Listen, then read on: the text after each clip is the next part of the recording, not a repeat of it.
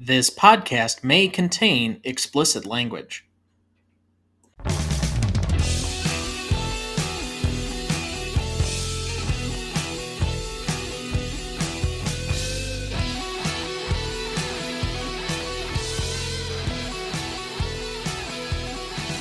Welcome to the Greatest Movie of All Time podcast, the show that uses a unique grading style to redefine what the greatest movies are. I'm Tom Duncan. And I'm Dana Duncan. We also welcome our first time guest and a personal friend of mine, Walter Gainer II of Boss Locks, content strategist and amateur Netflix enthusiast. Welcome to the show. Thank you. Thank you. I'm excited to be here. Talk about this film I think is the greatest, the greatest movie ever made. All right. I love the enthusiasm.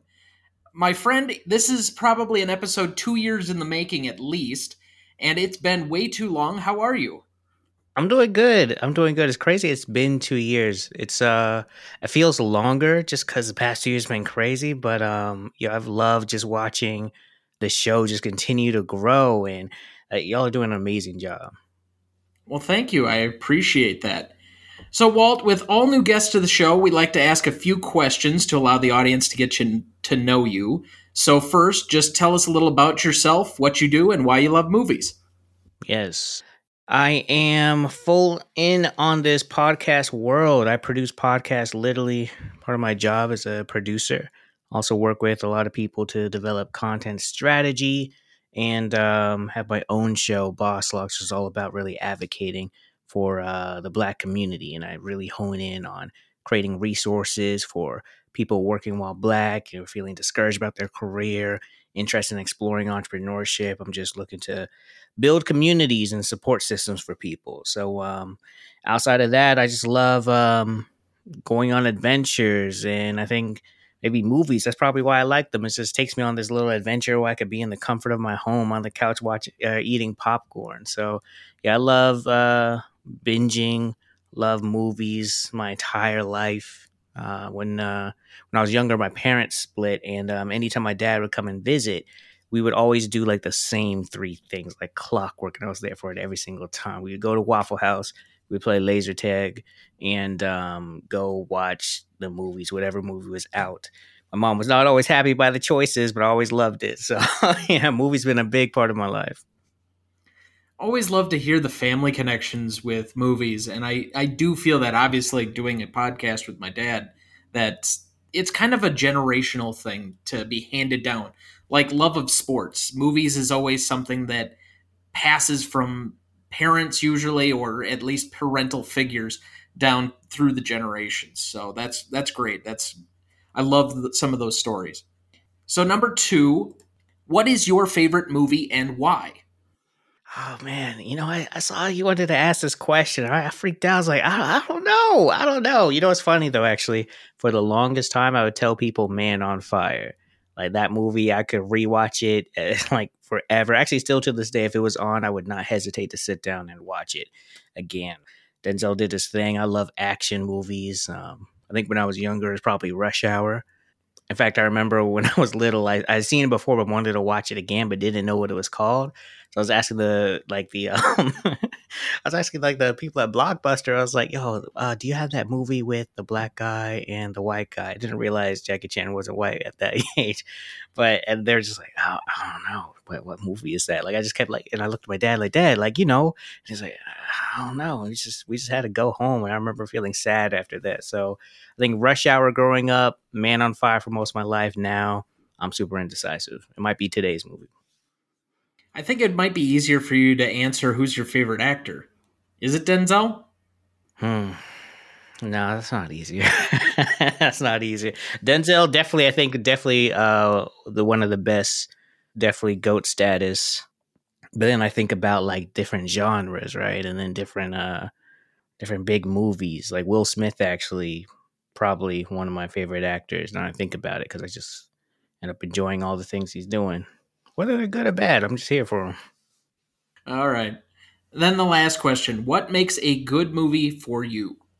I love uh, really good plot change, not seeing it coming, uh, really like getting lost in the storytelling. But um, also when I could kind of forget who a big name actor is. Like in the movie, it's like I see them and it's like, oh no, you're not Denzel. You're this character. You're like fully in it. I love uh movies that um kind of give you that suspense, a little bit of thriller as well in it too.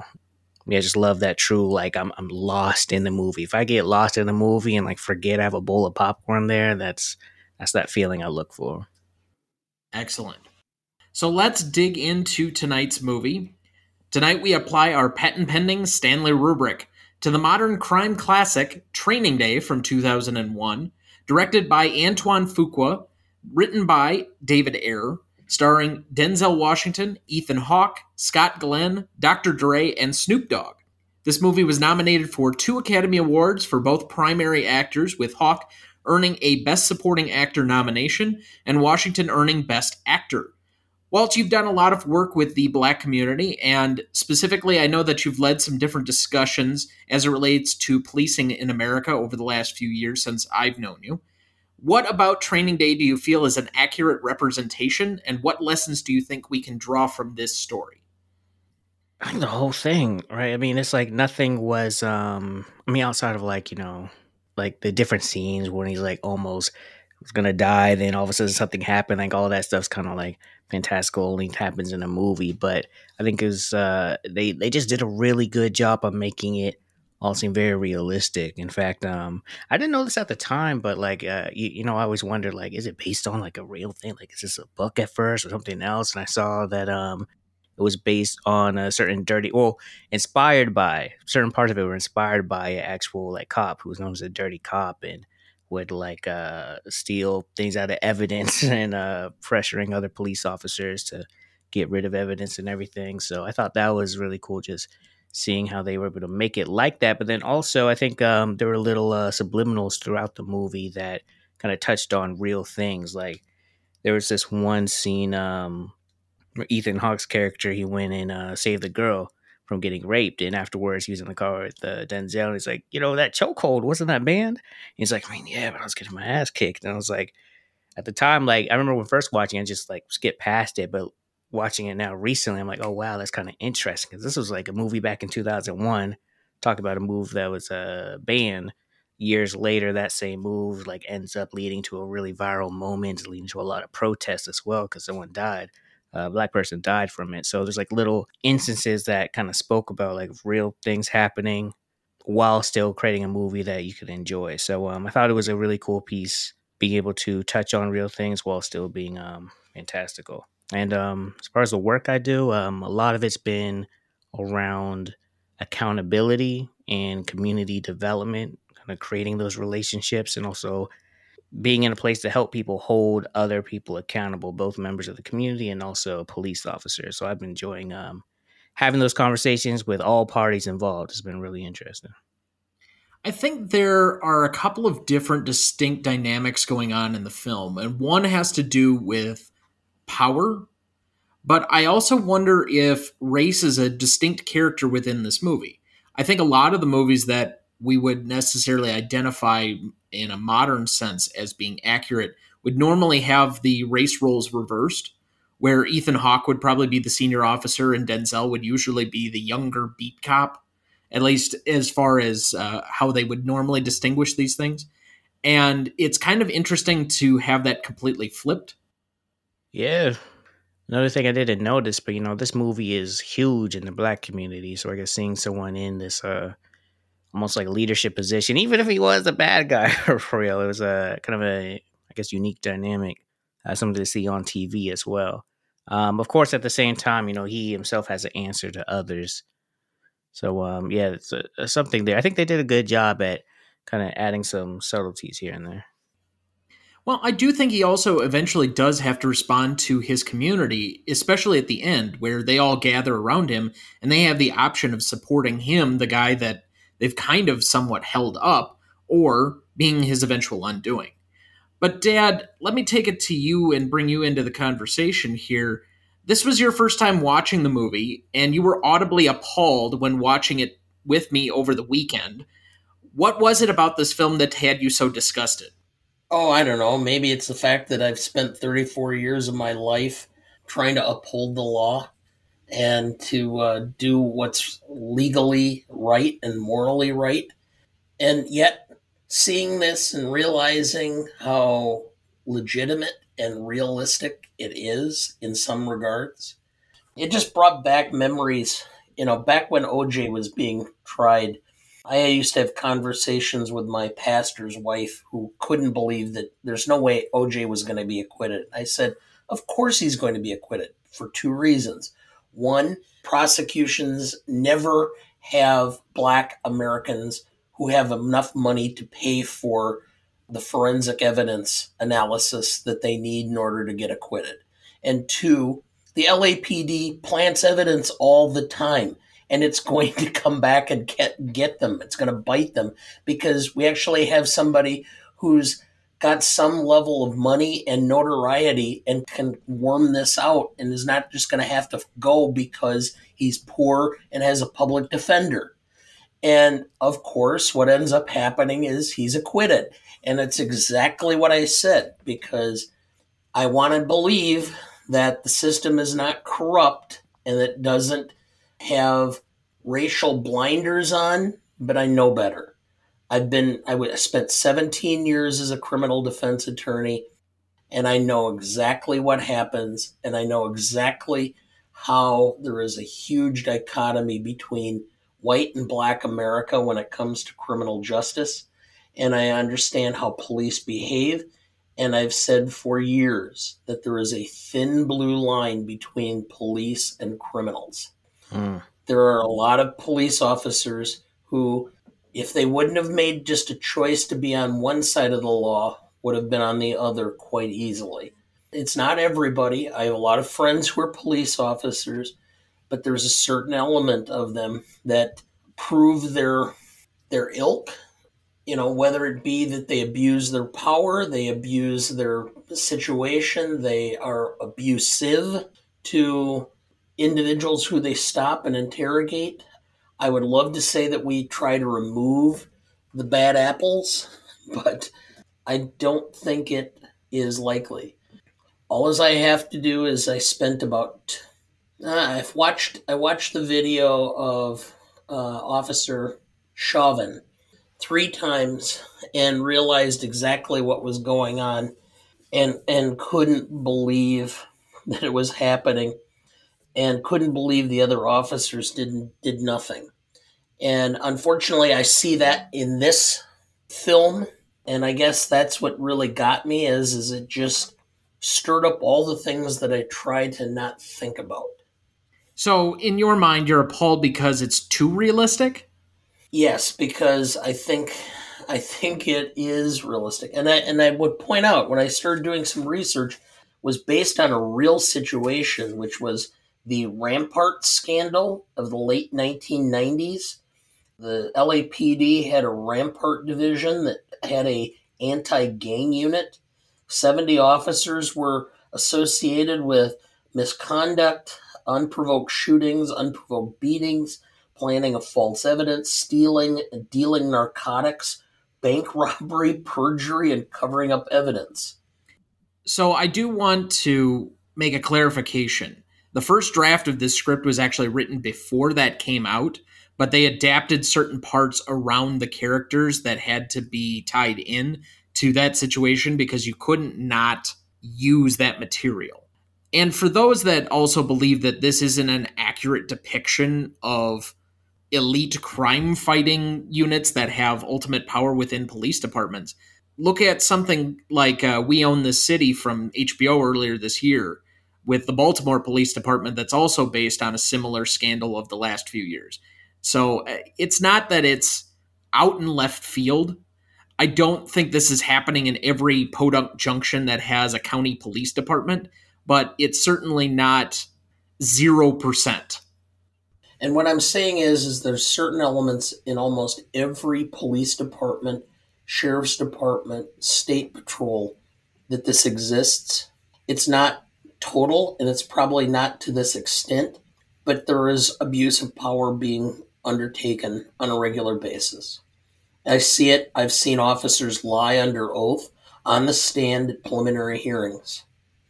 So, Walt, what is your relationship to this movie? So this movie, like I mentioned before, is a huge, huge, huge, huge in the black community. Um, I think even when I was younger, before I even saw it, I knew exactly what it was. Aunts and different family members with the posters on the wall throughout the house. Like this was a huge deal outside of just like the symbolism, just like as far as like just making a really great movie. Like everyone, everyone, everyone knows this movie, even if they hadn't seen it. From you know, Denzel, that I think that took Denzel to a different level for real. Like from the woman just like thirsting after him to the man just admiring, like, yeah, that's what I'm talking about. But um, yeah, that that movie um did something for real it's lasted. I mean, this movie um inspired other movies even. So now this movie has always been a big part of I guess the culture and my life even before I even seen it. And then by the time I did, it was just like, man, and then just like um, all the other people got a chance to be in this movie as well. Like I mentioned, Dr. Dre, Snoop Dogg. Um, just this had a, this movie had a lot of really great moments that um, just lasted forever. Yeah, and that's certainly a perspective we don't often get on this show. We often talk from the perspective of two middle class white guys, so we don't often get the perspective of why is Tyler Perry so great. oh man, that's a that's a huge topic, like huge debate, huge debate. I like I couldn't give one answer without getting hate from somebody. So, so Dad, what is this movie about? Power, power corrupts, and absolute power corrupts absolutely. There, there's a lot of power in the name of the film because I think that even though he's a cop to begin the film already and he's been on the beat for 18 months he really hasn't gotten his full training as to what it is to be a cop until he goes into this elite task force. And I think there is an element where, yes, not every cop goes to quite this extent or this level, but there are certain mentalities about how you have to serve in order to be a cop. You and I have discussed on many an occasion. I think I have an advantage over other people if I were to ever go to law school because I grew up in an a lawyer's family, and thus I know how to debate. I know how to argue that the general population just doesn't have the ability to. By the same theory, there is a mentality to the profession of being a police officer. And even though you might go through basic training or whatever the police academy type of training is, until you kind of get into the thick of it, with your fellow brothers, quote unquote, I don't think that you really have the full training day quite yet.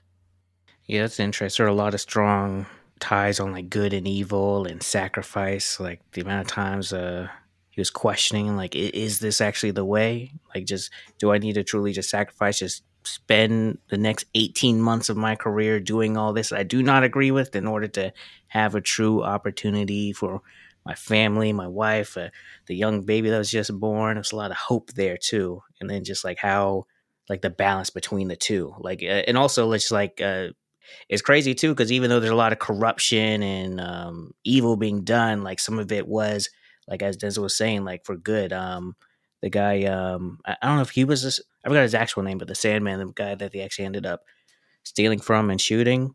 Before that moment, we just thought he was a guy who uh, happened to do some, you know, dirty things, but he was really just selling drugs to kids. And he was saying, I spent 10 years trying to get this guy. You can't just call the cops on him. You have to work the system, play him for years. And so it's like, man, is he doing good? And at what point, like, where's the line? Where's the line?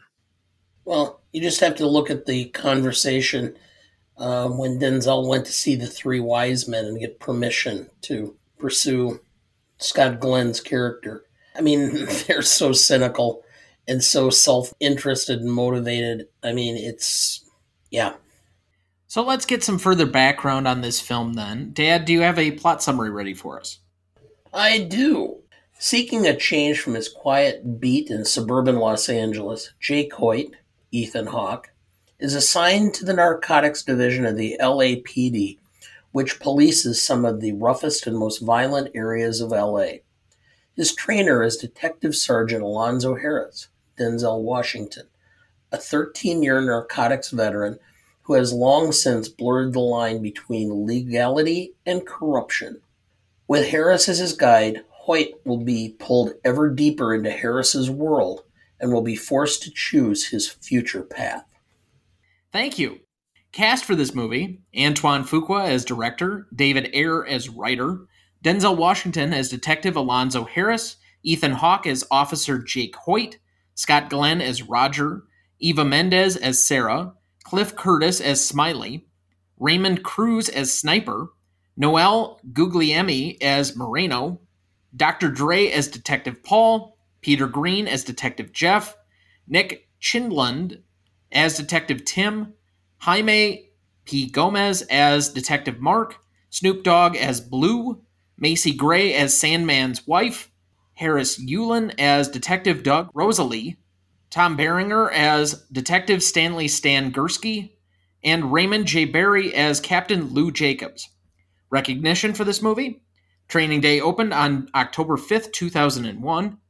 The film opened at number one, grossing $24.2 million.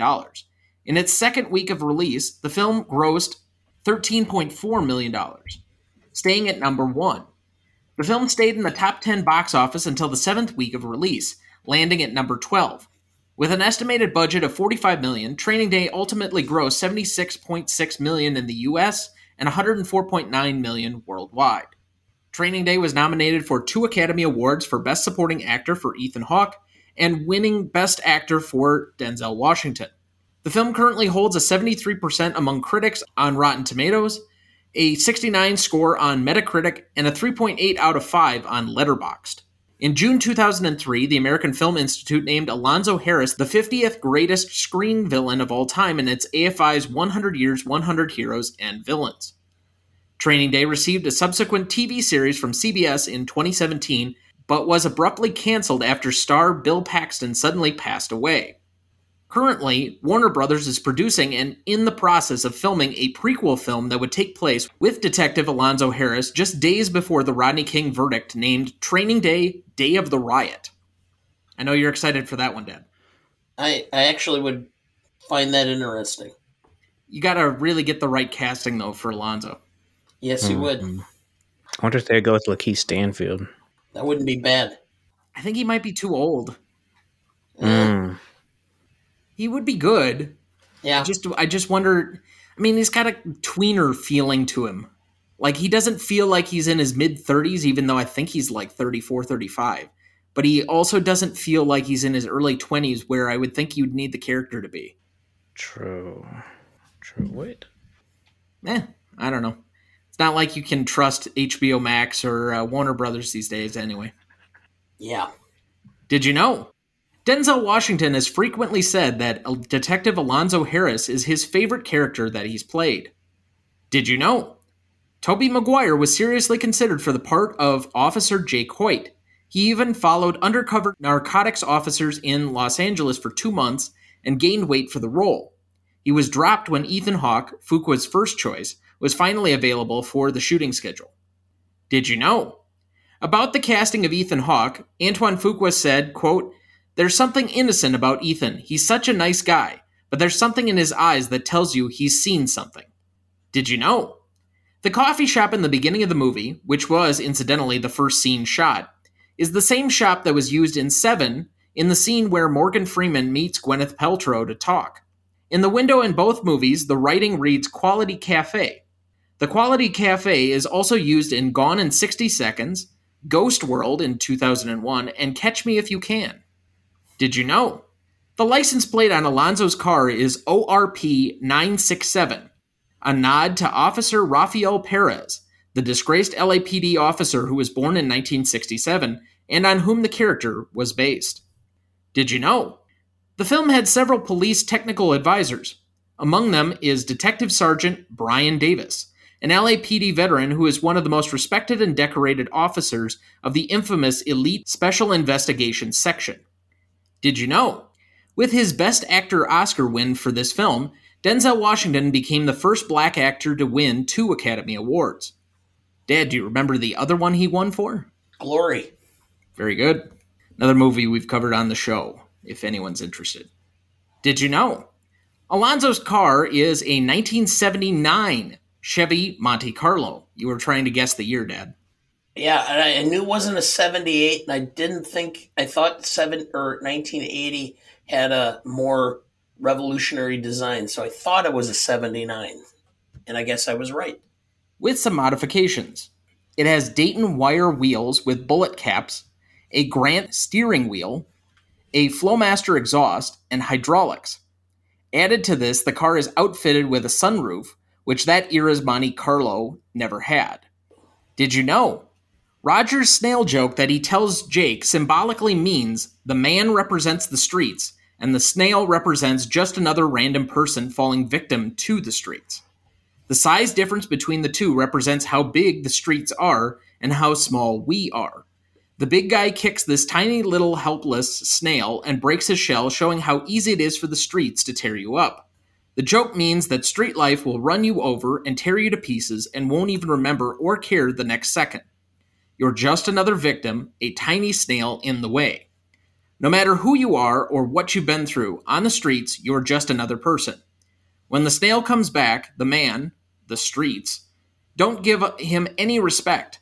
The streets will tear you up and not think twice. Don't expect any respect in the street, regardless of who you are or what you've been through. And with that, we will take our first break and we'll be right back.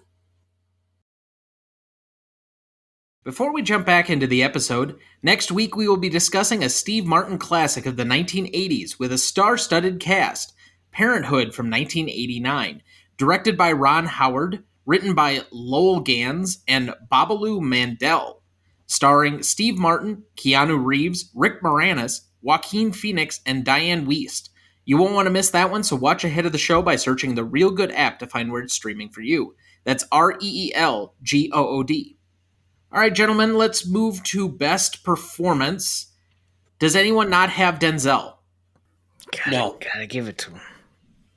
I mean, the writing's pretty good, the direction's pretty good, but Denzel probably puts the hammer down as a Hall of Fame performance in his career. Yeah.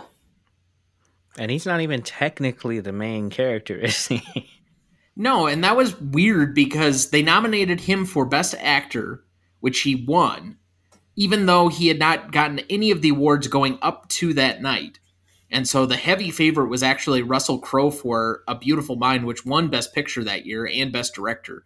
But he actually is less in the film than Ethan Hawke, who got nominated for Best Supporting Actor. yes. Movies will figure out a way of nominating their best people for whichever category they want. But anything else to add on Denzel here? You know, uh, one what scene stuck with me actually, and I was thinking about this when I rewatched it, like towards the end. Um, it's like a spoiler friendly show, right? Oh yeah, go right ahead. Okay. I I actually introduced I um re- like I know people who haven't seen the movie, and it's funny. I actually recommended it to somebody. Uh, she hasn't seen a lot of movies, and she watched it. She's like, Walter, that was a terrible movie. she was not feeling it, but uh, you know, I just don't judge your taste anymore after that. But yeah, some people still haven't seen for whatever reason. But um, yeah, at the end when he's getting shot up like that, that was actually really good. Like he was just like, just it was like he was possessed or something. he really played that out. Then just like truly, just um, it's like like I said before, I love movies where you can get lost in it. Man, he really just like captivated everybody. There's the moment early on in the diner where I just think he puts his stamp on the movie, and you know this is going to be different because when he shows up to the diner, okay, he's just kind of a guy. But by the time you leave the diner, you're like, oh shit, this is a guy. It's like fall in line, like this, not your average training officer. And the the the couple of quotes that really get your hair standing on end i have those coming up i'll ask this question since we don't have a really good entrance point to talking about this otherwise is he a truly evil character I would say no. I would say no. I think um we talk about like corruption and stuff, oftentimes that's like systematic, right? So there are like truly evil people, and then there's also people who are just become part of the system. That's not to say like it's not his fault. Like he made a lot of choices, a lot of choices. There are a lot of people who hated him, despised him. And that one neighbor who was like, "Yeah, don't come here without me." Like everyone's like, like showed him like kind of respect, but they all hated him. So it's like that that stuff only comes like if you're not like moving um I guess with integrity or anything like that. So um it's hard to say doing evil things. Absolutely. So yeah, troubled troubled mind, been through it. He's learned how to play the system, but that doesn't free him of any guilt and wrongdoings. Evil is defined in part by your ability to disassociate yourself from anyone else's interest but your own. And to that extent, he is evil. Is he pure evil? No, because he's not a sociopath. He doesn't lack any level of empathy or concern for everybody else, but it's darn close. I think you're somewhat defined by your actions. And when it's really revealed that he's basically set Jake up from the beginning, that him smoking the PCP was designed as part of his master plan all week, and then he takes him over to basically get contract hit by the I, am not even sure which gang members, but the His- Hispanic gang. To me, that just puts it over the edge as to whether or not this guy is pure evil. When you're going to those extents, there's really no redeemable quality left. And again, I say he's evil, but pure evil, he's not to the level of being a sociopath because there are moments in time where he shows some ability to think beyond himself. Eva Mendes, his son, etc., he does have some level. But even there, there's some question in my mind as to whether he would sell them out in a heartbeat to protect himself. So I would argue that this performance is actually one that you cannot see anybody else give the performance. To me, this is on par with Harrison Ford doing Indiana Jones or Keanu Reeves being Neo. You cannot see the character without seeing the actor. It has to be a level of pure evil or of pretty raw evil. I think this uh, this part for Denzel, I would give it more as being Anthony Hopkins in Silence of the Lambs. So I would also argue, though, and this is where I'm going to shift the categories a little bit, but that he's also my nominee for most charismatic because he's the devil, but you find him so captivating the whole time that when the devil smiles at you and tells you, my man, obviously I won't use the real word that he's using, but you know, you want to be drawn back in and you're like, okay, maybe he's joking. Maybe he's just setting this whole thing up. But then he will just as soon put a shotgun in your back. It's the villain you cheer for every now and then. The devil smiles and you come running. You know, was this his first time playing um playing like the the villain character? Well, he was in Glory. Yeah, but he wasn't exactly the villain. He was kind of the rebel in that film. He'd done a lot of different work. He'd done Malcolm X was one of his first big starring roles, I would say, and that's not a villain, although that's a very complex character. And the, the lawyer in Philadelphia that represented sure Tom Hanks, the Pelican Brief, but he was yes. the journalist, so he was kind of the hero character in that. I think he did Man on Fire before he did this. I want to say that's right. And I think he did Hurricane. He did Crimson Tide with uh, Gene Hackman in, I think, 97, but he's also the hero of that film. So I think this is really the first one where he's kind of an anti hero. After you're reading through that list, maybe I'm realizing uh, has this been the only time where he's been the villain? So this would have been right around the same time he did Remember the Titans too. Yeah, I'm just because like the Equalizer films, he's been kind of he was definitely the villain of Fences because that character's not necessarily the easiest to root for. But that's a much more recent film, and that's a much more complex character. He just played Macbeth last year. I, I still need to see that one. So let me just look back in this. Oh, he's I would say he's an anti-hero in Flight. Oh.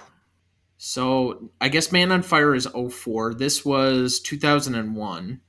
So he did the Hurricane, which I'm not familiar with. The Bone Collector, where he was the primary detective character. He got Game as Jake Shuttlesworth. I would assume he's one of the primary heroes in that one. Courage Under Fire. He got Game actually. He was uh, more of a uh, I don't know. I guess he's played a lot of like troubled characters, so not necessarily evil, but he was a. You know what? No, I wouldn't say straight up anti-hero. There, he came through in the end. You know what? I actually I need to rewatch that movie actually because I think I'm confusing that with another one. Um, but uh, American Gangster. He was a. Uh, yep. He's the central character that everyone's rooting for in the movie, but technically, you know, he's playing the criminal. Best secondary performance. Dad, who did you have down? Ethan Hawke. It's where I went as well. I think it's obvious that the two acting performances at the center of this are the thing that really make the movie. Made a really good contrast to Denzel's like um and I think how you were describing him before, why the director chose him as you were speaking, I was like, oh, you know, I'm not mad at that. Like, I would have been interested to see Tobey Maguire in that role, but um, no, I think Ethan Hawke did what he had to do. He uh, he killed, the crushed that role there's a grittiness to him that makes you see that he could be a guy that will do what it takes to survive. But at the same time, it's easy for us to see him as the innocent in this. Okay, just think about this. Okay, his facial hair. He looks like he's so young he can't even grow a beard. He's got that wispy little aftergrowth that looks like he's about 17 not in his early 30s. And that adds to the impression of his innocence. I think also you could feel the nervousness when he was getting ready for work on the phone, like just trying to make like talk talk himself up and do all the things you're supposed to do on the first day of work, like show that you're ready for it all, and just just hung up on him. Like it definitely adds to it too. He's like, oh, was just trying to a guy just nervous on his first day of work type of thing. Kind of had that feel to it too. Well, and there are several mer- moments early on where you can see the furthering of that nervousness, whether it's talking about his wife in the diner and trying to, no, I was not into my training officer. I have a wife, but he's kind of mealy mouthed about it. Or, no, man, I'm not going to smoke the drugs. I, I don't want to get caught. I don't want to lose my career. And then he holds a gun to his head, and now it becomes a serious situation. So there are some very pressure pointed moments where he's got to start making some very difficult choices that I think he's excellent at. Also, I wouldn't put him in secondary character, but I have to give an honorable mention to Snoop Dogg because in that scene, I think like I, I, forgot he was Snoop Dogg when watching it. I was like, oh no, he's um, what's his name, Jimmy or something? Blue or Blue? That's what it was, and just like making me believe he was actually in a wheelchair. That was just the, the whole his whole presence. I, I think he added to the movie, or did at least didn't take away from it. I thought it was interesting that we had several prominent roles of fairly famous rappers at the time just be kind of background characters in this movie. I mean, I I know that we'd obviously introduced by this point in time Ice Cube had been doing movies for probably about 6 7 years and had been a star himself in at least a few different joints. But to just have these guys kind of stand around and be bystander characters that will say a line or two and then you move on. I thought it was interesting as to add to the atmosphere of the film. Walt, who did you have as best secondary? Ethan Hawke again. I think he, uh, even though he's the main character, he just he. Uh, I think he helped Denzel shine for real. Even though Denzel did everything he needed to do on his own, was great. But it's just really cool to see that difference and exchange between them two as well. All right. And I already gave my most charismatic, but who did you have down?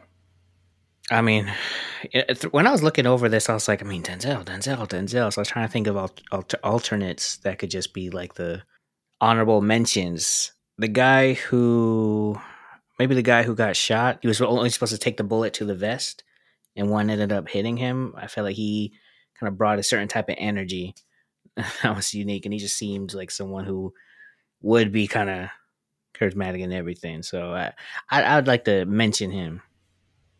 All right, Dad. Eva Mendes. Oh, This was this the role that Yeah. kind of defined her and turned her career into something more memorable. She had been doing basically horror films up until this point and became much more mainstream. And I will not use the phrase she has a presence, since apparently I use that too often. Uh, But she uh, she did come across as being somebody that was much more than just a role or a bit player. And ultimately, I guess, uh, and I was not aware of the fact that she's the other half to Ryan Gosling, Famously. um, which I, I did not know. They apparently have two two daughters together. hmm I didn't know that either. Oh, really? I thought that was one of those like premier celebrity couples that everybody knew, like Ben and Jennifer, or I'm trying to think of some of the other major ones here, but Yeah, I think they've been together for at least 10 years, and she's extremely beautiful.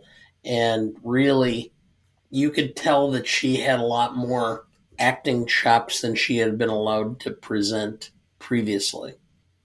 all right, let's move to best scene then. These are the ones that I have nominated, but I will give you an opportunity to add any I missed.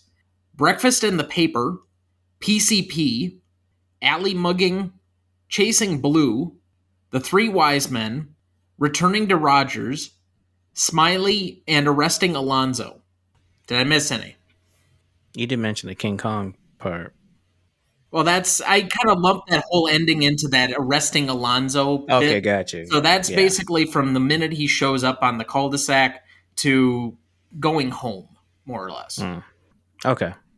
All right. So out of all of these, what is the best scene? arresting Alonzo. Absolutely. I think one just outside of that, like the all the quotables in that last bit, but just like the uh the different elements, the uh the suspense as he's creeping up on him to try to catch him off guard, to even trying to arrest him the proper way, the fight scenes, the the chase, the climax, not knowing what's going to happen, how it's going to turn at that last moment. That was um gotta give it there. That was the, the best scene. Dad? I have the car in the crack pipe. I think it's the most raw moment and shows how Wait, hold on, hold on. What scene? the car where the where he's smoking the crack pipe or the He never smokes a crack pipe. Oh, it was uh, weed and PCP. Weed and PCP. All right, excuse me. But he's smoking the pipe, and the the concept there is is it's the best scene because what it does is it, it shows the influence the training officer ultimately can have, whether good or bad, over a recruit or or younger somebody that's supposed to be being mentored. And the interplay of what goes on, right down to drawing the gun, to me just set the tone of the film and showed how things were going to deteriorate over the next several minutes in the film. For me, I think it's the tone setting opening scene at the diner. So I'll take the breakfast and the paper because at first you walk into a diner. Up to that point, you've been introduced to Ethan Hawke and his wife and his young child, and he has that phone call, but it kind of just seems like a rookie cop who is getting a new assignment and he's going to go meet his training officer and they're going to go on a ride along and probably go after some bad guys. It seems like a run of the mill cop drama. Then that scene drops and you're like, oh shit, this guy's an asshole. Yeah. And to me, that was the moment where, okay, this is going to be different. So that to me, where it made me sit up and say, this is going to be different, has to be the best scene because that's the one that left me with the most impact. That's so interesting. I, I really liked each of those uh, moments. It's cool that we each had different ones. I actually thought I was going to say the arrest scene. I was like, oh yeah, that's obviously I was going to choose that one. I think, um, I love the Three Wise Men too. yeah, Yeah, it, that's a great scene. It's one of my favorites. It wasn't my favorite. So my favorite was the breakfast in the paper. What was yours, Dad? Then Robbing Roger. Just the interplay of the officers and seeing their own again, this it's all about evil beings, a complete self-interest. Where each of those officers were there primarily for one reason, advancement and money. and they didn't care what they were doing or how they were doing it. They just wanted the money and the, the advancement in their careers. And so I just thought the whole thing was unique and well crafted, down to Roger getting shot and then Denzel saying, just breathe and let it happen.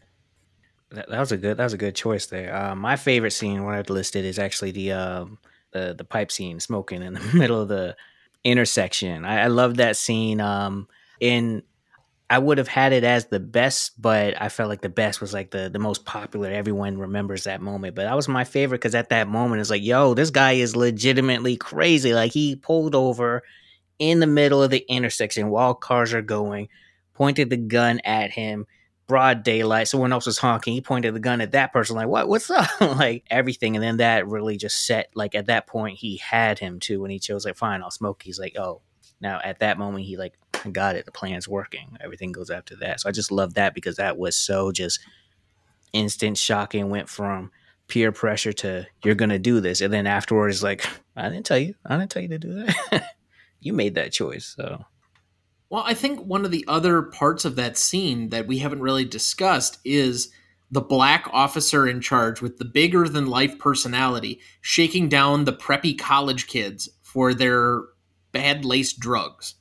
Mm. Yeah. And the complete power shift that from what normally is the case. You know what? That actually I don't hear that scene being discussed as much because I remember when I was watching and I thought there was going to be more to those characters there, especially because the the one girl in the back, she just had this look on her, and she, when she was reaching down, there's like so much, like them leaving and not even diving into it after left a lot of unknown there. And um, I, I'm not gonna lie, I forgot about that scene, but you're right, there's definitely something there. Most indelible moment for me then is the one that you've already mentioned a couple of times, and that's arresting Alonzo. The chase the community coming out, them not coming to his defense, and basically uniting against him that he is not serving the public, so why should they help him? I think that is the most impactful scene, and obviously, I think it's peak Denzel for this movie. Dead, most indelible? The same. That's the scene I'm going to remember is him, just the indignation of, you know, like, how dare you abandon me now? I'm the guy in power. You can't just. I mean, this is an emperor. The emperor has no clothes scene. He thinks he's got all this power, and then all of a sudden he realizes he has none. Walter, were you we making this unanimous? It's the bathtub, the bathtub. Oh, scene. Oh yeah, yeah. That's like because because that one got me when I watched it for the first time, and I'll never forget it. Just is he was moments away from death and he was saved because the guy decided to really just test to see if he was telling the truth because he didn't have to. He could have just like went full on seeing red and just like blew his brains out. But he's like some something about it. He's just looking into his eyes and probably saw that same innocence. And it's just he just took a real chance. But then even before that, leading up to it, it felt almost like by that time Ethan Hawke is like, okay, I guess I, I see how this guy rolls. Denzel, um, let's just go with it. I'll play cards with them, or he just does whatever he's doing. I don't know, but I'm just gonna sit here, try to get through it, just be a part of it. So at that moment, it felt almost like he was ready, like so close to really signing up for that 18 month thing. Before then, he was like, no, I'm going back to traffic stop and everything, but it seemed like that was like could have been a true turning point, but instead he just turned complete other way. And after that, he's like, "Yeah, no, it's over. I'm walking into the place that they did, told me not to go." So yeah, and of course that scene inspired a scene in other movies, um, at least one that I have top of mind. So yeah. Okay, I don't remember a like to like here, so share. Bright. Will Smith's movie that was basically oh, Training okay, Day. Yeah. Training Day. It was like a that was like a combination. I know um in their promo they're like it was like Training Day meets Lord of the Rings, but I felt a lot of end of watch energy there.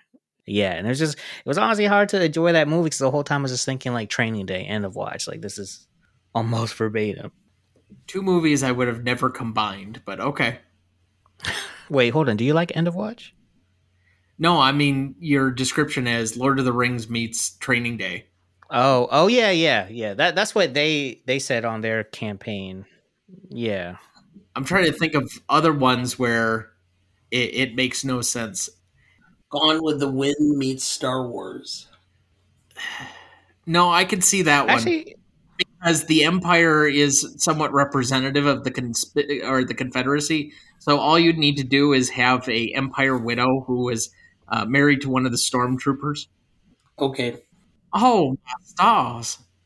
I will never go hungry again. Yeah. God, I am so not looking forward to doing that movie. Oh, good. I'll just uh, move it higher up on the schedule. Fine, go ahead. Oh, I am so. I, I, I remember watching that for the first time. I didn't watch it until after I was engaged. I watched it with your mother because her that's her favorite book, and she thinks the movie's okay, but she thought the book was so great. And I'm like, this is just the lost cause. This is this is debunked. The South was doing a noble deed. You know, they were trying to protect their rights. Yeah, their right to have slaves. Let's just get it over with. I mean, that's all it was. It's just ridiculous. that's a Gone with the Wind. I never saw that movie actually. Yeah, well, It's four hours of your life. Yeah, never you, felt. you really uh, should. It so represents a certain element of white America. hmm. Well, a certain part of white America. Yeah, Ones that often wear red baseball caps. or white hoods. I feel you. I feel you. This is a good spot to take our second break. We'll be right back. Before we jump back into the episode, you can still sign up for our newsletter at the new RonnyDuncanStudios.com. Find us on Instagram, Twitter, or now TikTok at the handle at GMOAT Podcast, or find our new Facebook page under Greatest Movie of All Time Podcast. Dad, do we have anyone to remember this week? Thankfully, we'll only have one Pauline Stroud. She was 92, a British actress. She was in a uh, 1951 film, Lady Godiva Rides Again.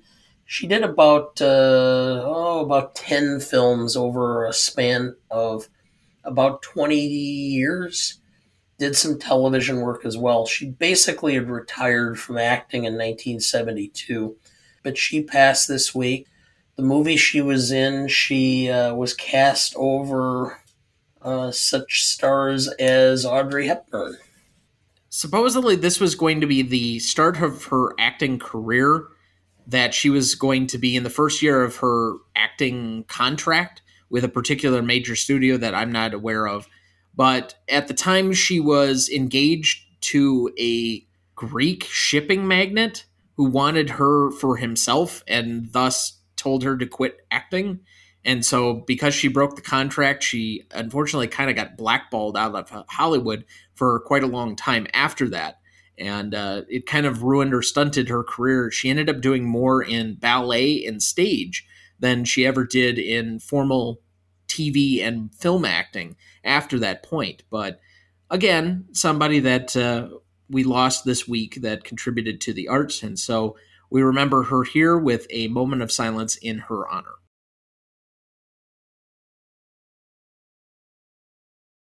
Thank you. Let's go to best lines slash funniest lines. There are a few funny lines in this one, but my first one up Alonzo, today is a training day, Officer Hoyt. Show you around, give you a taste of the business. I got 38 cases pending trial, 63 in active investigations, and another 250 on the log I can't clear. I supervise five officers. That's five different personalities, five sets of problems. You can be number six if you act now, but I ain't holding no hands, okay? I ain't babysitting. You got today and today only to show me who and what you're made of. You don't like narcotics? Get the fuck out of my car. Go get you a nice pussy desk job chasing bad checks or something. You hear me? I always like the title drop. Dad? You gotta hide that love deep inside. You understand? Well, that was Alonzo. Walt, go ahead. You don't know any stories? Okay, I'll tell you a story. This is a newspaper. It's 90% bullshit, but it's entertaining. That's why I read it, because it entertains me. You won't let me read it? So you entertain me with your bullshit. Tell me a story right now. I had that one down too. Alonzo, what a day. What a motherfucking day. Alonzo, this shit's chess. It ain't checkers. Alonzo, nobody told you to smoke that thing. You made the decision. Live with your decision. Ain't like I put a gun to your head. Alonzo and Jake. Hey, first Dom who puts one in his head, I'll make you a rich man. Come on now, who want to get paid? Who want to get paid? They're not like you. You want to know what I learned today? I'm not like you. That's good, Jake. Glad to hear it. Good. So what you gonna do now? You gonna shoot me? You gonna bust your cherry killing a cop? Pulls out badge. There it is, Jake. Hit me. You ain't never killed nobody before, have you? It ain't like stepping on ants, Jake. It takes a man to kill. You man enough to kill, Jake? Alonzo, nothing's free in this world, Jake. Not even arrest warrants. It's one of mine. Jake, it's no fun when the rabbit has the gun, is it? I had that one. So, possibly my favorite line of the entire movie. Jake, look, man, I got a wife. Alonzo, you got a dick? You do have a dick, don't you? Okay, the dick lines up straight. Like that, right? To the right of it and to the left of it are pockets, right? In those pockets are money. Look at either one of them pay the bill. Alonzo, you want to go to jail or do you want to go home? You got any left, Walt? I have to re-look this one up. Go ahead and skip me. Oh, I'm out. I have a couple more. Go ahead. It's not what you know, it's what you can prove. It's a good one. All right, it's my last one. Alonzo, to protect the sheep, you got to catch the wolf, and it takes a wolf to catch a wolf. I thought I had that one in here and I totally missed it. Yep. All right. Yes, I did have it in here, but I forgot it. All right. Alonzo, you're in the office, baby. yeah. Uh, well, that was good. Any others, Dad? nope, that was it for me. All right. Walt, you ready for the first Stanley rubric of yours? Let's do it. All right. Legacy is up first. Dad, what do you have down? Okay, uh, like I said, or like we've discussed, we divide the category into industry and public. There's no question in my mind that this drew a considerable amount of money. Not huge, but it was popular among the public. So I'm going to say a four, well, excuse me, 3.5 legacy, because I think at least among a large portion of the general public, they've not either seen it or seen it only one time. For the industry, I don't think it has quite the carry. And I mean, I could go through and talk about this, and it's going to Im- also imply from the impact and significance as well. But I, I have like about 10 different uh, movie reviews that were done. Roger Ebert kind of deadpanned the script. He thought the acting performances were great, but he's like, the last 15 minutes just left me going, really? And Michael O'Sullivan from the Washington Post said it was an exhilarating film to watch, but the end was less than satisfying. So there was a lot of deadpan as to the script itself and what took place that was too stock and predictable. So I'm going to go with 2.5 for the industry, 3.5 for the public, for a six total for legacy. So I'm a little bit higher than you were. I think this is a movie that is somewhat of a cult classic among the general audience. I don't think it's idyllic for everybody, but those that love crime dramas and love Denzel movies, this is their movie. I think they, there are a lot of people who champion in this movie. I'm just not familiar with a huge group of people that really know and like love this movie and watch it on repeat. This is only the second time I've seen the movie, and I have enjoyed it. I actually get a better appreciation and more fondness with each version that I've watched. The first time I was just kind of figuring out where things were going. The second time now, as I watched it for the pod, I was really starting to notice all the little things because I knew how the story would kind of play out. So I think that if I were to watch it more, I'd probably get a deeper appreciation yet again. But it's not one that, for a long time, I really felt a need that I had to watch it, other than it's the Denzel performance that everyone has talked about for years. And given that his status in the industry is one of the great actors of his generation, if not the great actor of his generation, it's one of those that you have to at least watch once because you have to say that you've seen this performance. If this is the top acting performance from one of our top actors, you got to cross it off the list at some point or another. So that leads me into the industry point of it that I would agree with you. Critically, I think it's kind of in the middle. I think people like it and understand what the two acting performances are. But is this one that they're giving serious consideration for over the top of some other classics or that they've grown their appreciation over time? Probably not. I think they see it for what it is. It's two great acting performances, and the plot's a little bit thin at times. And really, where this movie shines is in its dialogue, not necessarily in its plot. As a result, I would say I would normally go with about a three and a half for that, but I'm going to bump it up to a four, given the fact that this is kind of becoming franchised. We already had a TV series over the last five or six years. Obviously, that wasn't long for this world, unfortunately or fortunately. I, I didn't even know there was a TV series, so that might count against it.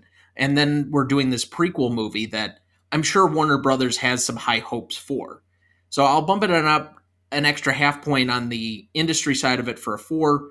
I'll go with a down the middle three for the audience perspective because it is a cult classic and say a seven overall. Walt? I have to give a five for general public legacy because the impact. I guess for me, this is one of those movies just like, oh, you have to see Training Day. Like, I remember, I feel like I didn't see Training Day till forgot how old I was, but up until then, people like, you haven't seen it yet? Like, they look at you weird for having not seen that movie. Um, definitely stands out as a classic. And um, industry wise, I was debating between three and four because, um, and though love the movie, could definitely see how um, you know it's there's just some things that you don't get in that movie. I think it was a really interesting story that kind of twist and turn as you go, as you're trying to unravel and figure out what's really going on as you go, and it influenced others' movies, uh, like The Bright. And I feel like there's another one I just I can't put my finger on it, but I just know I've seen movies before. I'm like, oh, Training Day. So I'm gonna give it a four for the industry. So I guess overall a nine. So that's a seven point three three average between the three of us. And the way you talk about Training Day reminds me of all the white people films that people were surprised I'd never seen, like Dumb and Dumber and Princess Bride. Up until like a couple of years ago, I finally got those crossed off the list. But those were the ones that you haven't seen those movies because apparently those are staples of my culture. I saw Princess Bride because of Uncle Andy. We'll get to that movie when we get to it, but that's another one that's like, why is this a big Funny deal? enough, I could probably join y'all for that movie. there was a period of time where we only had so many like movies, like DVDs, and like my uh, younger sister, she loved that movie. So like that was movie we were it was on all the time, she, nonstop. Yeah, I, am still wanting to know why Billy Crystal's decided that an ogre needed to have a, a Jewish accent. I thought he was like a troll, but okay. Okay, I- I troll. don't Either way, it still was Jewish. Brooklyn Jewish to boot. All right, I- impact significance. For me, it's a decent box office performance, pretty much doubled its budget. Couple of accolades within the awards season. Not the biggest or best received crime or cop drama, but it's better than average. And I think the acting performances take it a little bit over the top. So I will again go for a four for industry, and I'll go a 3.5 for the audience, kind of on the backing that this was seen at the time, but it wasn't necessarily something that I thought lived as a cultural moment. And I can't really justify it past that, although it was number one for seven weeks, so I have to give it some credit for that. I end up at a 7.5. Walt, let's go to you. I'm gonna definitely stick with the uh, five ratings again. I think once again, this definitely uh, impactful. Um, wait, quick question. Actually, is this is this one more of an industry or uh, public, or kind of the combo before? It's another split. So the way we normally look at the categories, legacy is more long term outside of the initial impact, and impact significance has to do with the short term, probably about five years within the release of the movie.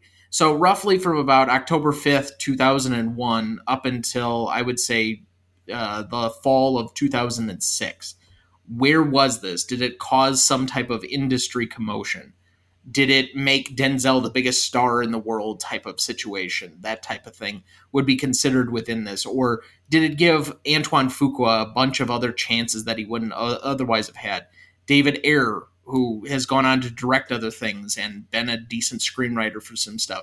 Did it give him some additional opportunities? Those types of things would be considered within this category. Whereas legacy is usually from about 2006 to 2022. Where does this movie place? And so it's more playing with the long term impact or how people think of this movie now and how they've thought of it for the years after that initial period. Gotcha. I'd give it a four. That direct impact, like like I said, that was uh, around times where I seen posters in everyone's house. That everybody was talking about that movie. I know um, they've uh, director and Denzel worked together at least one other time, maybe even two. I think actually no, yeah, definitely two times. Um, Equalizer and um, the Magnificent Seven remake. Yes, okay. All right, I forgot about that one because I haven't seen that one either. Actually, y'all are exposing me. I have not seen enough Denzel movies. Um, yeah, give it a four for that one. So you end up at a nine. Yes. All right, Dad. Industry again. The critics didn't always like the script or the outcome of the movie, the the the way it was done, but they loved the performances. So just the fact of the the nominations and the win, I'm going to give it a four for the industry for that reason. And the public seemed to recept or be very receptive to this film, so I went with a four there for an eight total. So that's an eight point one six between the three of us. Novelty, Dad. Let's let you go first here.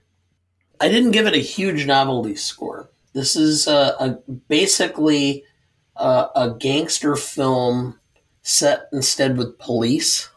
And to some extent, this is another version of The Untouchables with corrupt cops um, and a certain element of cops who are trying to not be corrupt. So I don't give it a lot of novelty, although taking it further and making it to the level that it was deserves points up and the simple fact that um, we did not advance some sort of stereotype as far as who was the bad actor and who was the novice, I think helped it as well as far as novelty. So I gave it a seven simply because even though it wasn't the most novel, the way it was presented and how it was cast made it novel, more novel than it would normally have been. Go ahead, Walt. Giving it an eight. I think um, I just loved the how it showed the just the web of corruption and how it just uh, just spreads across. I, I don't I don't know if I would call it necessarily innovative because I just don't know where the other movies fall in line with that. But I just think they did a good job at almost like it was like we're watching Jake learn about how everything really works behind the scenes. Like he had this uh, Boy Scout mentality to police work, but to like almost to get things done, he had to bend the rules. was really interesting. So I think kind of pushed um, that sort of like cop movies and everything. But um, and and then also just like the supporting characters, I think just have them having to come in and do their job well. Me forgetting that Snoop Dogg was Snoop Dogg and just seeing him act for real, be a character. Um, so you I'd give it an eight for that one. So I think there are a couple of points of novelty for this. This is still made at a time where the majority of the country still trusted police, or at least empirically and implicitly trusted the police. And I think in a modern era, this actually reflects more of a feeling of where we're at now collectively than it did at the time. I think it presents a couple of additional issues that are more at the forefront now, 20 years later, than were apparent necessarily at the time, whether it intended to do so or not.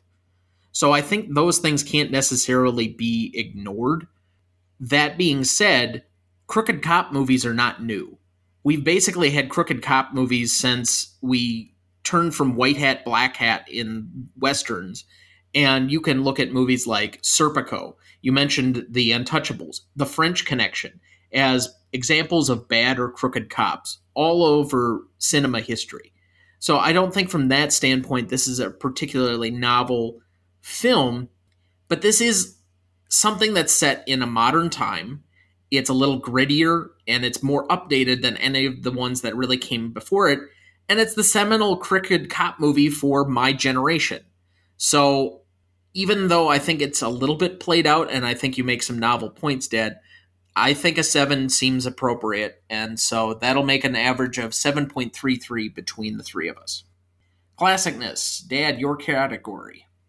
This film is fairly well, I mean, it speaks to a problem that permeates society now, which is there's a certain element of law enforcement that probably exceeds their authority or their power, and this shows it I would probably remove the word probably.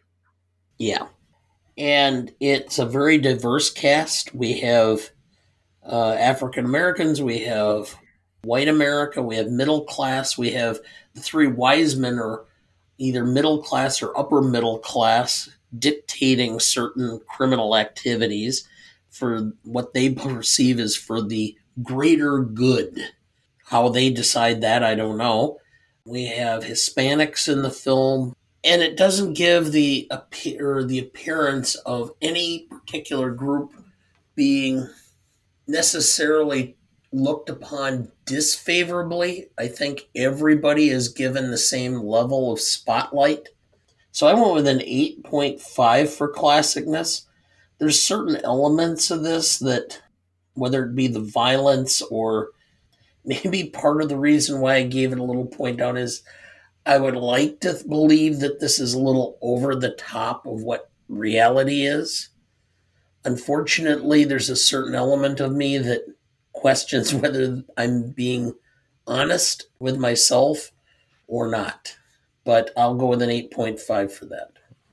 So I do think that going back to my novelty score from a moment ago, this is ahead of its time as far as from where it's originally debuted to now, and that gives it a couple of extra points up.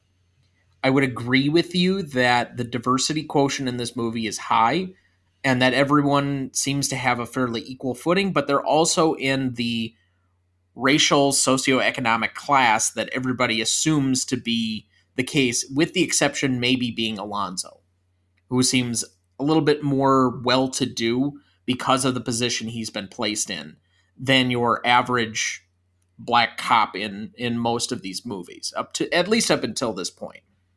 I would say that women are particularly disposable in this movie. There's really only two prominent women and both of them are in the line of fire and neither of them seem to matter whenever the bullets start flying. And so they're just kind of a means to an end. And by that status, you could say maybe it's a half point down or so. I don't know if that is something that I really want to go out on a limb for when there are some other things to kind of discuss with this movie. So I'll just take something like this year's We Own This City that I mentioned before and say that this isn't far from the realm of possibility, and that those that are given immeasurable power with no true accountability will always end up abusing that power. This is even more important or apparent in the last few years as the blinders have come off for the public about policing in major cities. And that being said, it obviously ups many of the events of the film for dramatic license. I don't want to paint with too broad of a brush, so I will match your 8.5 just to be safe for this movie. Take the safe approach? Well, okay. Twitter would tell me to just throw out the baby with the bathwater and just say all cops are bad. I don't want to be that person. So rather than saying that hate mail is still reaction to the show, I'd rather just move on with my life. No, and I can tell you from experience, we both have a friend who's extremely conscientious. I know the my uh, local police chief is a friend of mine. I mean, there are a lot of good people who look at this job or occupation as public service and perform very admirably there are also a lot of officers who look at this as a power trip. Or, and I think this is also fairly prevalent, given the media attention towards cops and being the heroes in just about every situation for white TV for 50 plus years, they also look at it as something that they go into for the wrong reasons because they want to use their weapons to catch bad guys or what the perception of a bad guy supposedly is. Yeah. Walt, classicness. For all those reasons and more, gotta give it a 10 actually. Had to do it. Um Hey, you do you, man. Yeah, I think um you know, so like in hip hop, right? When you talk about like a classic album, you think about things like timeless and just all these different moments that are um just stand out from the rest for real. And I think Training Day is that movie. Like the fact it came out in 2001, 20 years later, you could look at it outside of any like film styles and this thing, the story and the acting could be present day. That movie could have came out yesterday. I think also even the the issues and everything that were talked about still being discussed today. Um, and even I will say also to um, its focus on the corruption. I think it also did kind of shine the light on the types of officers who do kind of sign up to actually protect the community. I mean, outside of just Jake, when Jake was talking about his uh, um, initial training officer or someone, the woman who was uh, training him, he spoke about her very highly. Even when uh, he was asking Alonzo about like, "Are you going to teach me these like this Rodney King style beating?" He's like making a joke, and I was like, "Nah, man, we don't do that anymore." It's like it just showed like um, that there was some changes being made in certain officers who were in like actual uh, positive presence in the community, at least as far as we know. So yeah, to give it a ten, I think um, just the uh, political statement, the storyline, um, showcasing different cultures as well, and like you were saying before, without like painting anyone in a particular bad or negative persona or light just because of what culture they're a part of. Yeah.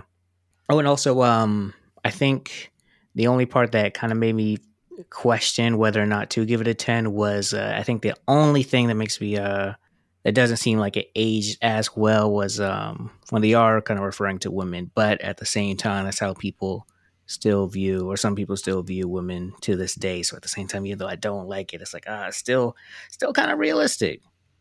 Yeah, I've always been caught in that position doing classicness as a category between realistic and what you'd like the world to be. So and um, I think also, the, I feel like the the rawness and the fact that they kind of made Alonzo's character so like evil, like just I think that probably helped it to be timeless because there aren't things like uh like in a lot of movies jokes that people lean on or rely on or different tropes like that becomes outdated, but everything just it was just like so awful that it's like still the same standards if not more so so that is a nine average between the three of us Rewatchability, we always give it to our guest first. 10? I would give it a 9. Definitely could easily rewatch it. wow. I, I, was thinking about this a lot actually coming into it. Um, I, I, mentioned Man on Fire used to be one of my favorites. I could just sit down at any point in time and rewatch it and love it the same. Um, this movie, I could definitely rewatch it, but not at that same level as Man on Fire. I've probably seen over six times. Even though I can't like quote it like crazy, but I've definitely seen him way more than Training Day. So just off that alone, bring it down. All right, Dad. Six point five. The reason I went with six point five is, is I know for a fact I had righteous indignation throughout most of, most of this film. Watching it again will only further my righteous indignation and just want me to just be extremely critical And in part, my guess is is the film is set the way it is so that it actually draws people's righteous indignation. But I spend all day in the law. I spend all day trying to do what I believe is just and right. And when I, I, I don't find it relaxing or entertaining to have to be brought back into the world that I'm trying to escape from at the end of the day. So I had to give it again. And I, I you commented about your apologizing for your classicness score. The whole point of this is is to bring our own perspectives because each of us are very different people who come from different backgrounds. I have a different background for this simply because of my profession and my life experiences. So that's where I went with a 6.5 because of that. I'm not mad at that at all. That makes sense. I know several people who said they would never watch the movie again just because of the. Yes, that, now that makes sense.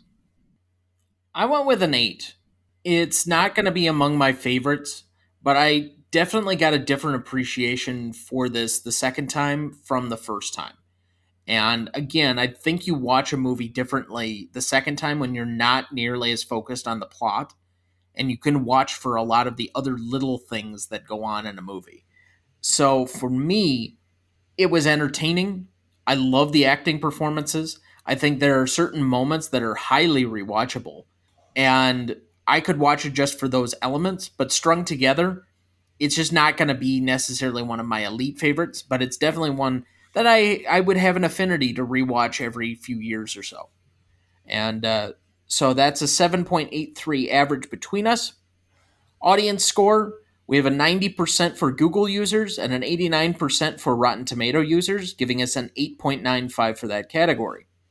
So to repeat the categories here, we had a 7.33 for Legacy, an 8.16 for Impact Significance, 7.33 for Novelty, 9 for Classicness, a 7.83 for Rewatchability, and an 8.95 for Audience Score, giving us a final total of 48.6 and currently placing it in our master list between It's a Wonderful Life and Guess Who's Coming to Dinner. Not mad at that. Okay. Yep, it's kind of just making roughly about the top 50 right now. Oh, wow. So, and for context sake for anybody out there, we have now judged 100 this will be the 125th actual different film on the list. We've had uh, 100 and 20 or 130 episodes we've done a few revisits here congratulations oh so this is a top 50 amongst that 100 and um what did you say 36 25 different films 25 yes. oh okay so it's in the top 40% right now not mad at that happy to be here advocating for denzel um that's impressive too that y'all have been going on for this long there's still so many movies out there to consider and add to this ranking we have lists upon lists of suggestions, films. I think I told you when uh, I first met you, well, or roughly in some of those first meetings uh, when we were attending Podcast Town together. I had a master list of 434 films. Oh. and we've done films that aren't even on that list. So this is probably a 10 to 15 year project. Mm, love it. Yes. Love it. Oh, yeah. Okay. So I'll definitely be back then. I'm going to do what I can to be around for that long. So, well, not only can you be back, but you got to get your five timers hat. Yes. Oh, okay. Yes. We're trying to get Rob back on because he'll be the second one to pass the point to get his five timers hat. Okay, yeah, I'm uh, come ready for uh, several other movies that could be considered some of the greats. So I'm ready. I'm ready. I'm going for it. What's it, who's who's had uh Who's uh, had the most appearances so far? My mother. Ah, she cheated. Proximity. well, I mean, she's been on for a lot of the rom coms that we've done. She's done Sleepless in Seattle with us. She did Pretty Woman. Pillow Talk, which is one of her favorite movies. She did Pillow Talk the first time that you kind of got ill and we weren't sure whether you were going to make the podcast that week. Uh, she did Dial M for Murder. She did Guess Who's Coming to Dinner. I think she's been on like a total of like six or seven times at this point. But Rob's got four. He's got Alien, Aliens, Die Hard, and then he was on our Godfather episode because I wasn't sure you were going to make it that week either. Die Hard, incredible movie. That was okay. All right. Well, I won't try to beat your mom. I feel like she earned that. She earned that ranking. But I'll be uh, second. I'll be the second highest. Oh well, she got it by default. Trust me. She never even listens to the show. Well, now that you popped the bubble, we'll figure out a, a nice list to get you back on here. There we go. loving it. Even if it's just Denzel movies. Hey, we could do that. I think that. There are plenty of Denzel movies. John Q. Cover. I perform. Crimson Tide. Yeah, that's actually a really good film. I haven't seen Crimson Tide. Yeah, it's another one where you have two seminal actors at the top of their game. Mm-hmm him and Gene Hackman just going off at each other Mm. as submarine boat captains. Great movie. And the, the nice part of it is, I, I really enjoy films when they're colorblind, which is you just cast the best actor who fits the part, and it doesn't matter. I mean, exactly. When you get Morgan Freeman as God, you know you've arrived. right. well, that voice, it's pretty darn it's close. iconic. All right. So remaining questions. Do either of you have any? I mentioned I really like the question as far as like, uh, is he evil? I mean, I think that's um, it's kind of based on. I don't even know what it's based on because I still, I'm still not undecided. Fair enough. My question is, is what ends up happening with Ethan Hawke? Is he now a corrupt cop also, or is he go back to being the Boy Scout that he was? And I had mentioned that about with about four or five minutes left of the film, and the answer came in the film because they played the radio announcement of Denzel's death. And what did they say? That he died making a or executing an arrest warrant. So they covered up the or the basis of his death and made it all part of the early part of the film. I don't think that has anything to do with Jake. I'm not sure that's a decision. Yes, because there's no way. The Wisemen are two placed high up in the LAPD, and you have other cops on his beat or as part of his division that could mold whatever story they wanted to create in order to play their narrative. But he had to have some level of complicity. He had to keep his mouth shut, or it wouldn't have worked. He got bought out.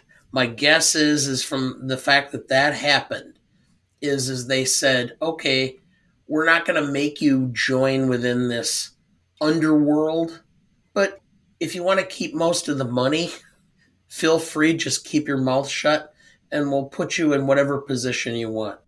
He didn't take any money. You know, that's actually going to be. He took the money that's actually going to be one of my questions. He took the money with him as evidence. Mm. Evidence of what? I don't know. He got killed in an, executing an arrest warrant. There's no evidence. Where'd the money go? I think the money was in I his trunk. assume he was going to use it to turn it in. I, did, did he?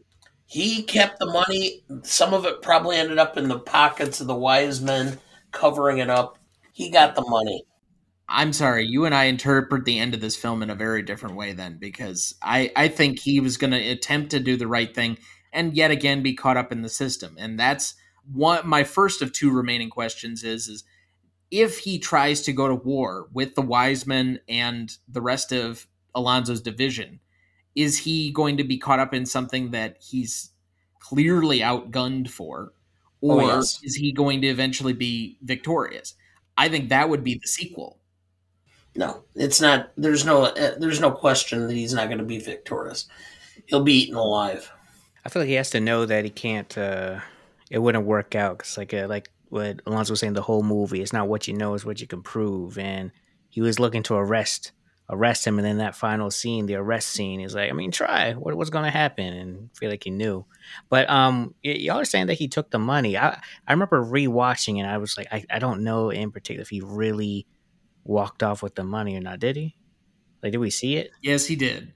But he said, I'm keeping it as my evidence, and that's why he shot him in the ass. Oh, see, I thought maybe he didn't because uh, when Denzel was getting shot up by the Russians, he he got out of his car and it looked like he was trying to gesture to the trunk, like he had his key in his hand and he was just kind of like pointing with it. And like at that moment, that made me question, like, oh wait, did he get the money or not? Was it was it in the trunk and the rest were just like quick to pull the trigger, or was he just trying to give him whatever he had in the trunk as like uh because he did have other things with money in it, like those like when he went off to the um, that one house to turn uh, Jake in, basically.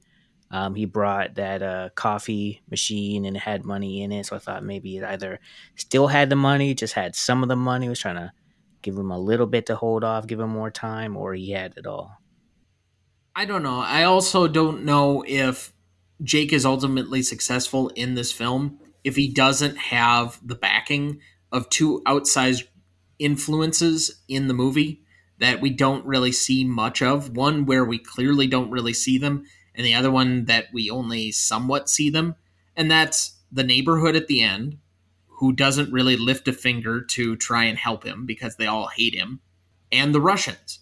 If he doesn't have the pressure from the Russians hanging over Alonzo's head, is he ever really going to be able to take him down?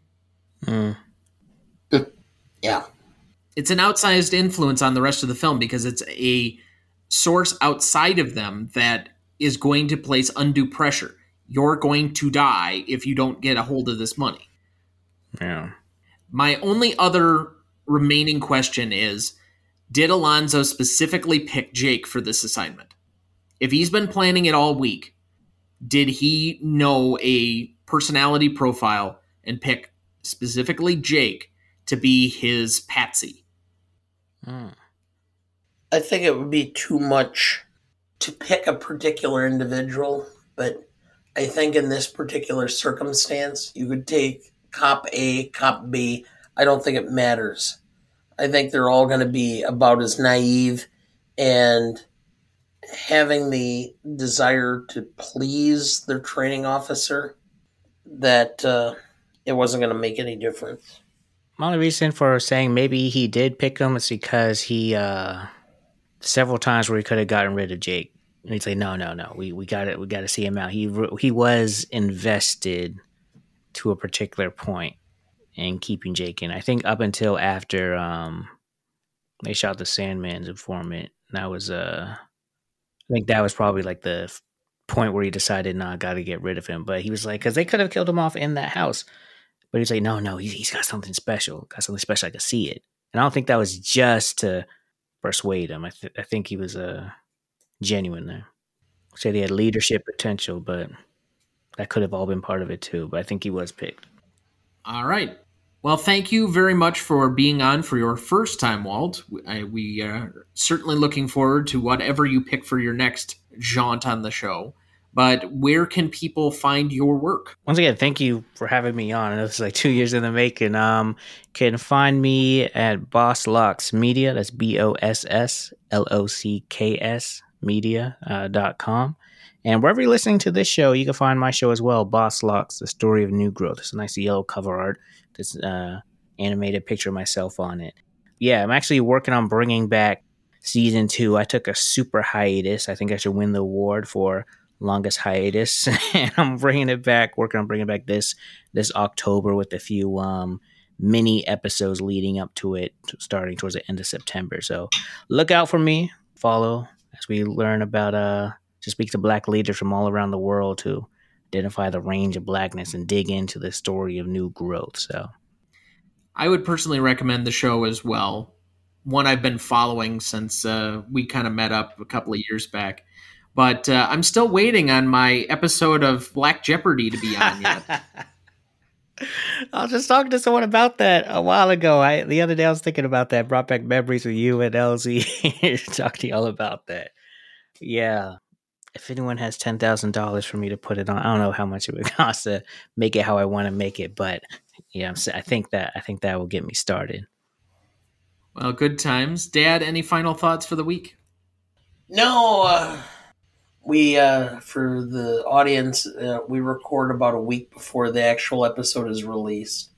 Um, so we're actually recording on September seventh. Friday would have been my parents' sixty-first anniversary. The network and such is named after my father, whose life had been very difficult life as a child, and was made better by his ability to sit and watch movies all day on a Saturday in the late 1940s when he was a child. And um, that love of movies obviously impacted me and has impacted you, Tom. And um, knowing that that's the basis for me and for you, I just thought I would mention that. Well, thank you. That'll do it for us this week. Thank you for listening. Where are you headed, cowboy? Nowhere special? Nowhere special. I always wanted to go there. Next week, we will be discussing a Steve Martin classic of the 1980s with a star studded cast Parenthood from 1989, Directed by Ron Howard, written by Lowell Ganz and Babaloo Mandel. Starring Steve Martin, Keanu Reeves, Rick Moranis, Joaquin Phoenix, and Dianne Wiest. You won't want to miss that one, so watch ahead of the show by searching the Reelgood app to find where it's streaming for you. That's R E E L G O O D. Please like, follow, rate, and review, or whatever on whichever platform you have so that you can join in in our fun. You can also email the show at the new RonnyDuncanStudios.com or sign up for our newsletter. Find our new Facebook page under Greatest Movie of All Time Podcast, or find us on Instagram, Twitter, or now TikTok at the handle at GMOAT Podcast. The Greatest Movie of All Time is a production of Ronny Duncan Studios. Our show is mixed, edited, and written by Thomas Duncan. Our music is thanks to Purple Planet Music. Our technical provider and distributor is Captivate FM.